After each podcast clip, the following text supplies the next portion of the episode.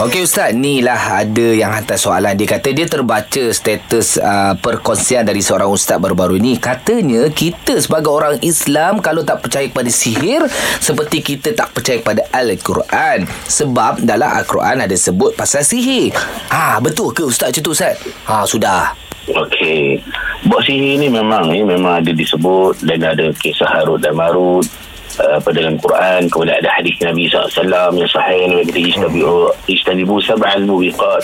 Jauhilah kamu daripada tujuh dosa yang membinasakan manusia. Antaranya Nabi sebut ialah uh, syirik kemudian asihru kemudian sihir.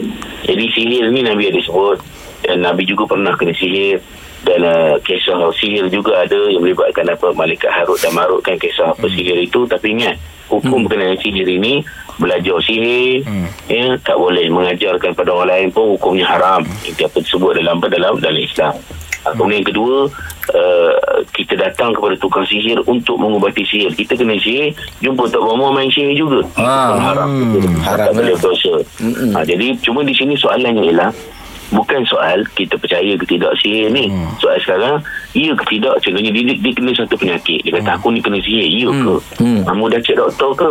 Sekarang hmm. buaya lagi berapa berapa ni berapa ni baca Quran berjampi sebagainya. Rupa-rupa bukan sihir rupanya ulcer dalam perut. Ah.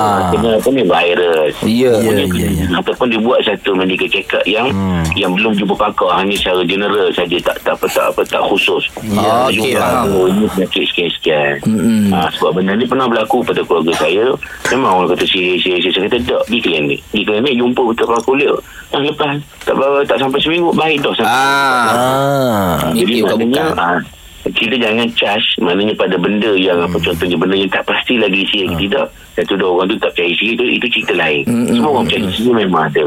Tapi adakah sakit yang kena kat dia tu sihir ke tak ah, dia yang jangan awal-awal lagi kita Sihir. kata charge mana ni sihir Ah. ah. itu tu eh, dua persoalan yang berlainan Betul. Macam anak saya saya tu saat dia jerit tengah malam. Jerit-jerit mak ayah semua kata sihir. Lepas tu pergi motor bawa mot cek cek cek cek rupanya bukan sihir. Apa tu? Telinga ketik semu. Telinga ketik semu. Teriak budak pedih bawah. ha, kena faham faham Ustaz. Kena siasat dulu lah Ustaz ya. iya sungguh Baik baik Ustaz faham. Assalamualaikum Ustaz. Waalaikumsalam warahmatullahi